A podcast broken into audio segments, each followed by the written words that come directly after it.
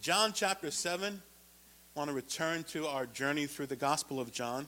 My subject this morning is simply the impact of living water. If you recall, the passage that we're looking at today follows one where the crowd is divided about who Jesus is. Some said he was a prophet. Some called him the Messiah. Some called him a demon. Some just simply thought he was crazy. The backdrop for all of these conversations is the Jewish Feast of Tabernacles. That feast is a fall feast that celebrates the Lord's goodness and the Lord's provision. How many can celebrate both of those things today? That the Lord has been good and the Lord has provided. On the very last day of the feast, they would commemorate the Lord's provision in a very specific event in Israel's history, back from Numbers chapter 20, when God brought water from a rock. Now, God had told Moses to just speak to the rock and water would come out of it. Moses, in having issues with the way in which the people were complaining, instead he spoke to the people and he beat up the rock. He took a stick and beat it up. And God still provided. Now, that miracle of bringing water from a broken rock was something that was celebrated on the last day of the Feast of Tabernacles in a very specific ceremony of an outpouring of water. The focus was for all on, especially on that last day, was how God miraculously provided in a time of need and in a time of trouble. And in the midst of this sacred festival, this feast that the people of Israel were enjoying and commemorating a tremendous miracle that God provided, in the midst of all this, there's this raised voice that shouts from the middle of the crowd. John chapter 7, I'll begin reading in verse number 37. On the last and greatest day of the festival, Jesus stood and said in a loud voice, "Let everyone who is thirsty come to me and drink. Whoever believes in me, as Scripture has said, rivers of living water will flow from within them." By this he meant the Spirit, whom those who believed in him were later to receive. Up to that time, the Spirit had not been given, since Jesus had not yet been glorified. On hearing his word, some of the people said, "Surely this man is the prophet." Others said, "He is the Messiah." So others said, "How can the Messiah come from Galilee? Does the Scripture not say that the Messiah will come from David's descendants and from Bethlehem, the town where David lived?" Thus the people were divided because of Jesus. Some wanted to seize him, but no one laid a hand on him. Every time I see that phrase in Scripture, it reminds me pretty much of today. The people were divided because of Jesus. I want to draw your attention to the Greek word that is used and translated in the beginning of this passage for loud voice. It literally means to scream or shriek. This was not, "Excuse me, please," moment. Jesus declared for everyone to hear that whoever would believe in him would receive living water. And in addition to that, rivers of living water would flow out of them. But there were two requirements for this to happen. You had to come and you had to drink. So before diving into those two requirements and this thing called living water, I want to talk about the qualifier that John provided in this gospel. In verse 39, where he said, "By this he meant the Spirit, whom those who believed in him would receive later. Up to that time, the Spirit had not yet been given, since Jesus had not yet been glorified." The Holy Spirit is prevalent throughout the entire Old Testament and is often associated with water. The Holy Spirit anointed the prophets in the Old Testament. The Holy Spirit anointed the kings in the Old Testament. The Holy Spirit anointed the priests for the various functions that they were supposed to perform on behalf of the people of Israel. But overall, looking throughout the entire Old Testament, the Holy Spirit's anointing was confined to specific offices or specific people. Like whether it's prophet or priest or individuals, whether it be Moses or Elijah or Samson. But God's plan was not for this to stay that way. As the prophet Joel declared in Joel chapter 2, verses 28 and 29, and afterward, I will pour out my spirit on all flesh, on all people. Your sons and your daughters will prophesy. Your old men, thank God, will dream dreams. And your young men, for Peter, will see visions. Even on my servants, both men and women, I will pour out my spirit in those days. Aren't you glad the Holy Spirit is available to every believer today? No exceptions, no restrictions. It doesn't matter who you are, what position you hold within the body of Christ. The Holy Spirit is available to all flesh. This promise, though, that was prophesied by the prophet Joel was fulfilled in Acts chapter 2 on the day of Pentecost. Acts chapter 2, I begin reading in verse number 14. Then Peter stood up with the 11, raised his voice, and addressed the crowd, fellow Jews, and all you who live in Jerusalem. Let me explain to you this. Listen carefully to what I say. These people are not drunk as you suppose. It's only 9 o'clock in the morning. I have to laugh at that. He's using as a qualifier for them not being drunk. It's only 9 o'clock in the morning. No, this is what was spoken of by the prophet Joel. In the last days, God says, I will pour out my spirit on all people. Your sons and daughters will prophesy. Your young men will see visions, and your old men will dream dreams. Even on your servants, both men and women, I will pour out my spirit in those days, and they will prophesy. In this, on the day of Pentecost, this is what Martin Luther would later, as the Reformation began, basically coin the phrase, the priesthood of all believers.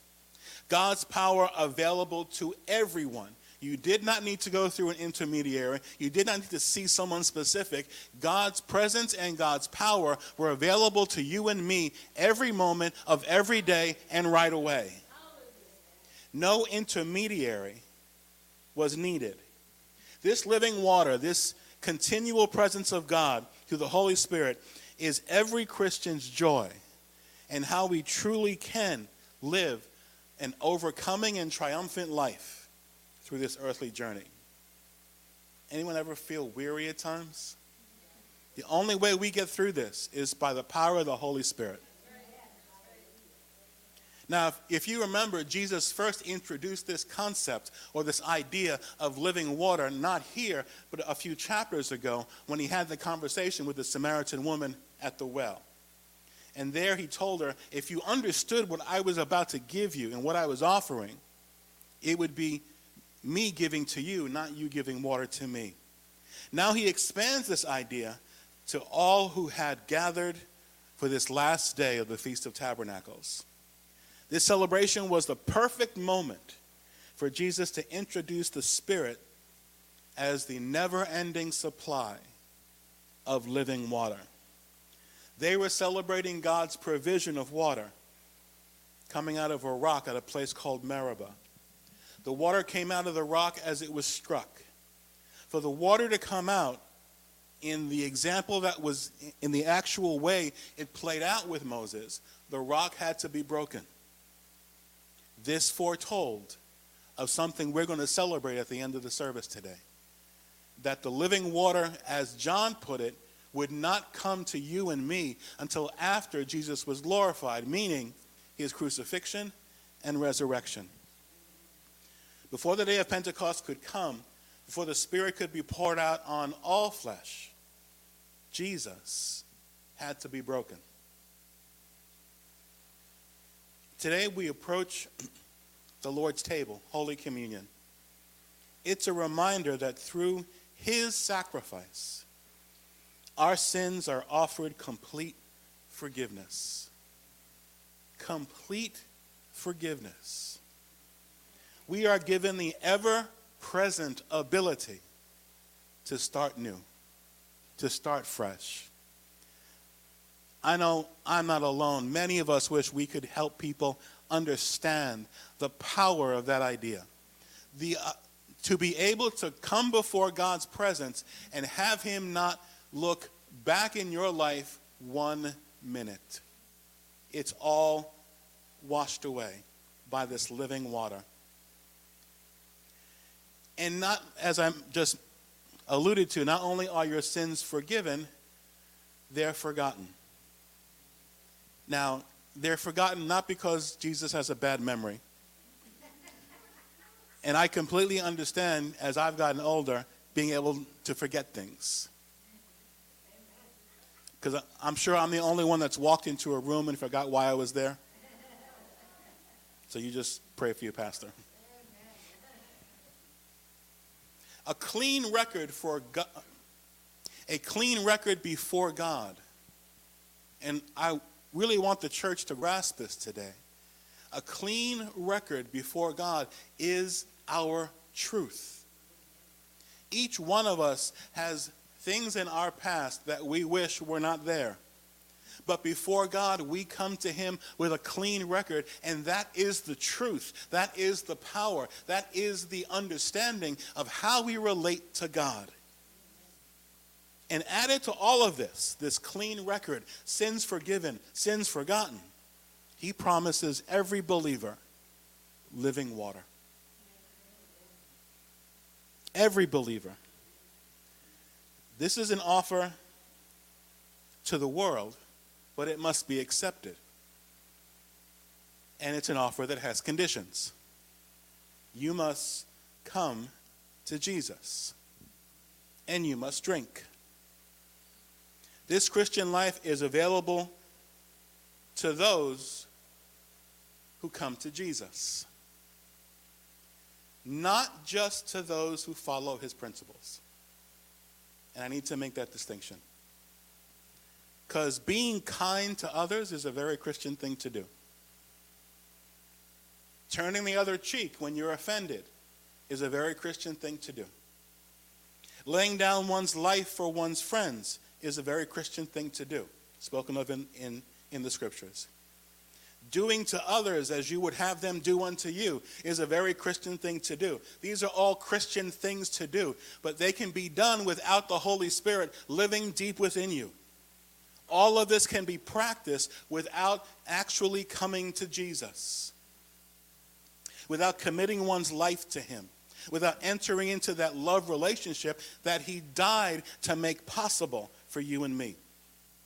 People not just need to follow his teachings, we need to follow him into a love relationship with him. We need to come and drink. Jesus needs to be taken internally. Now, obviously, since back in February being diagnosed as diabetic, I've become watchful of that thing called sugar.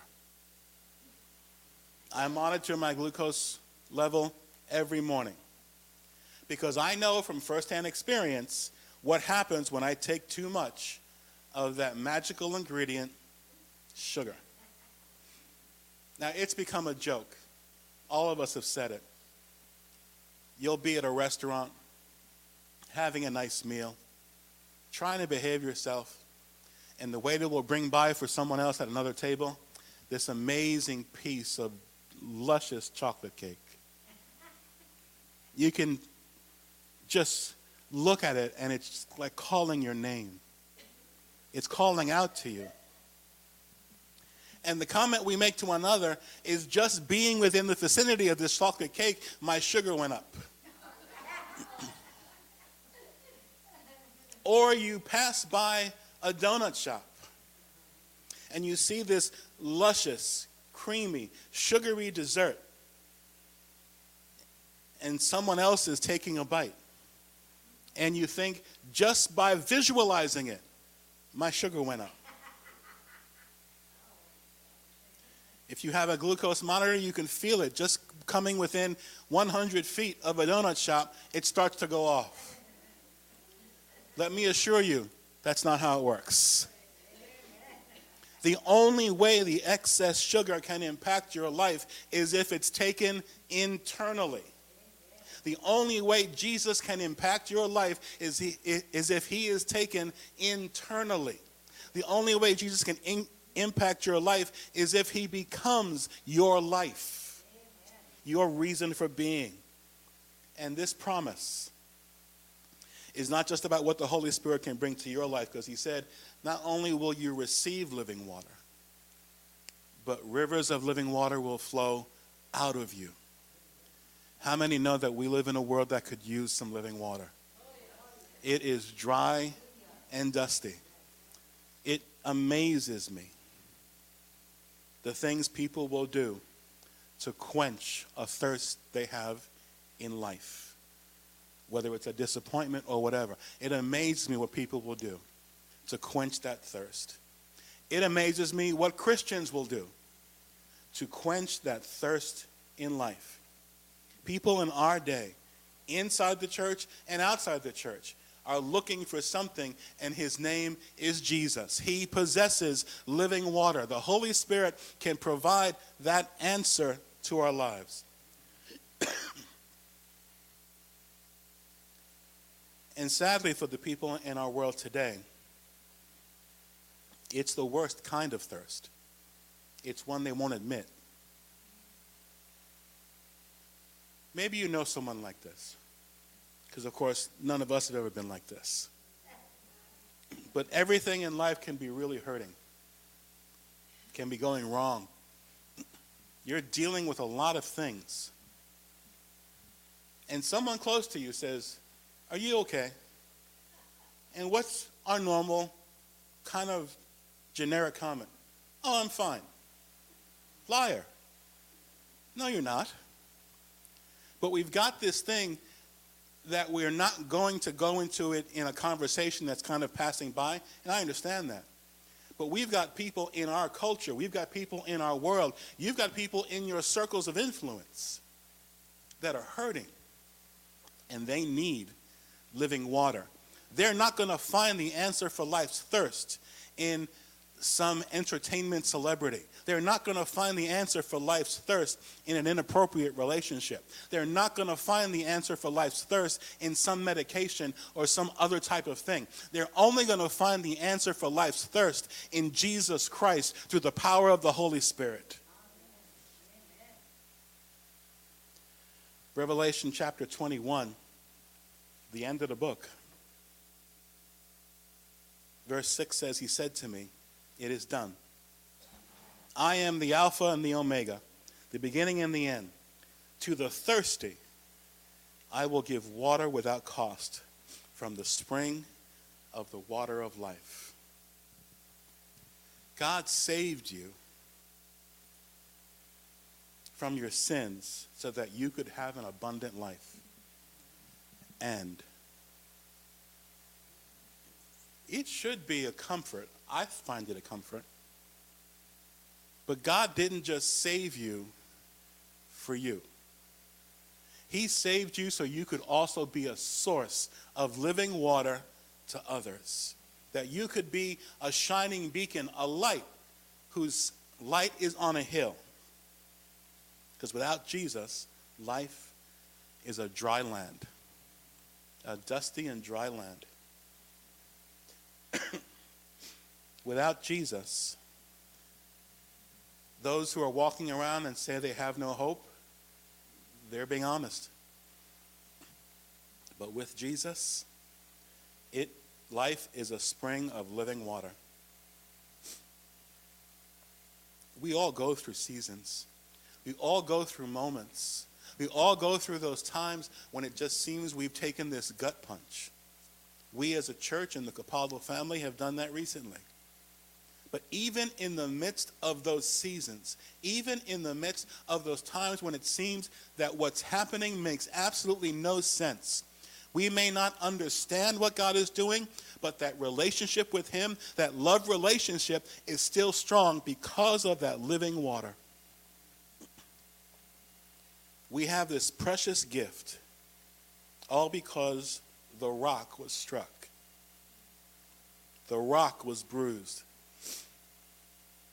The rock was broken for you. He was broken for you.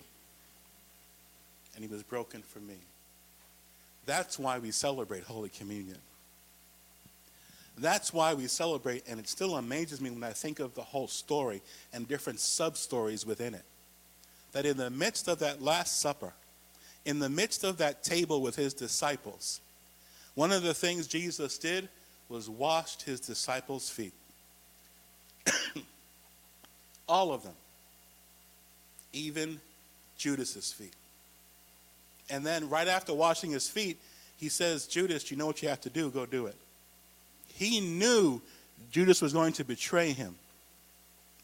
And yet he washed his feet, got down on his knees, lowered himself, and washed the feet of his betrayer.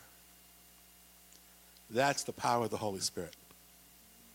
That's a love relationship this world needs. That is living water. Stand with me, please.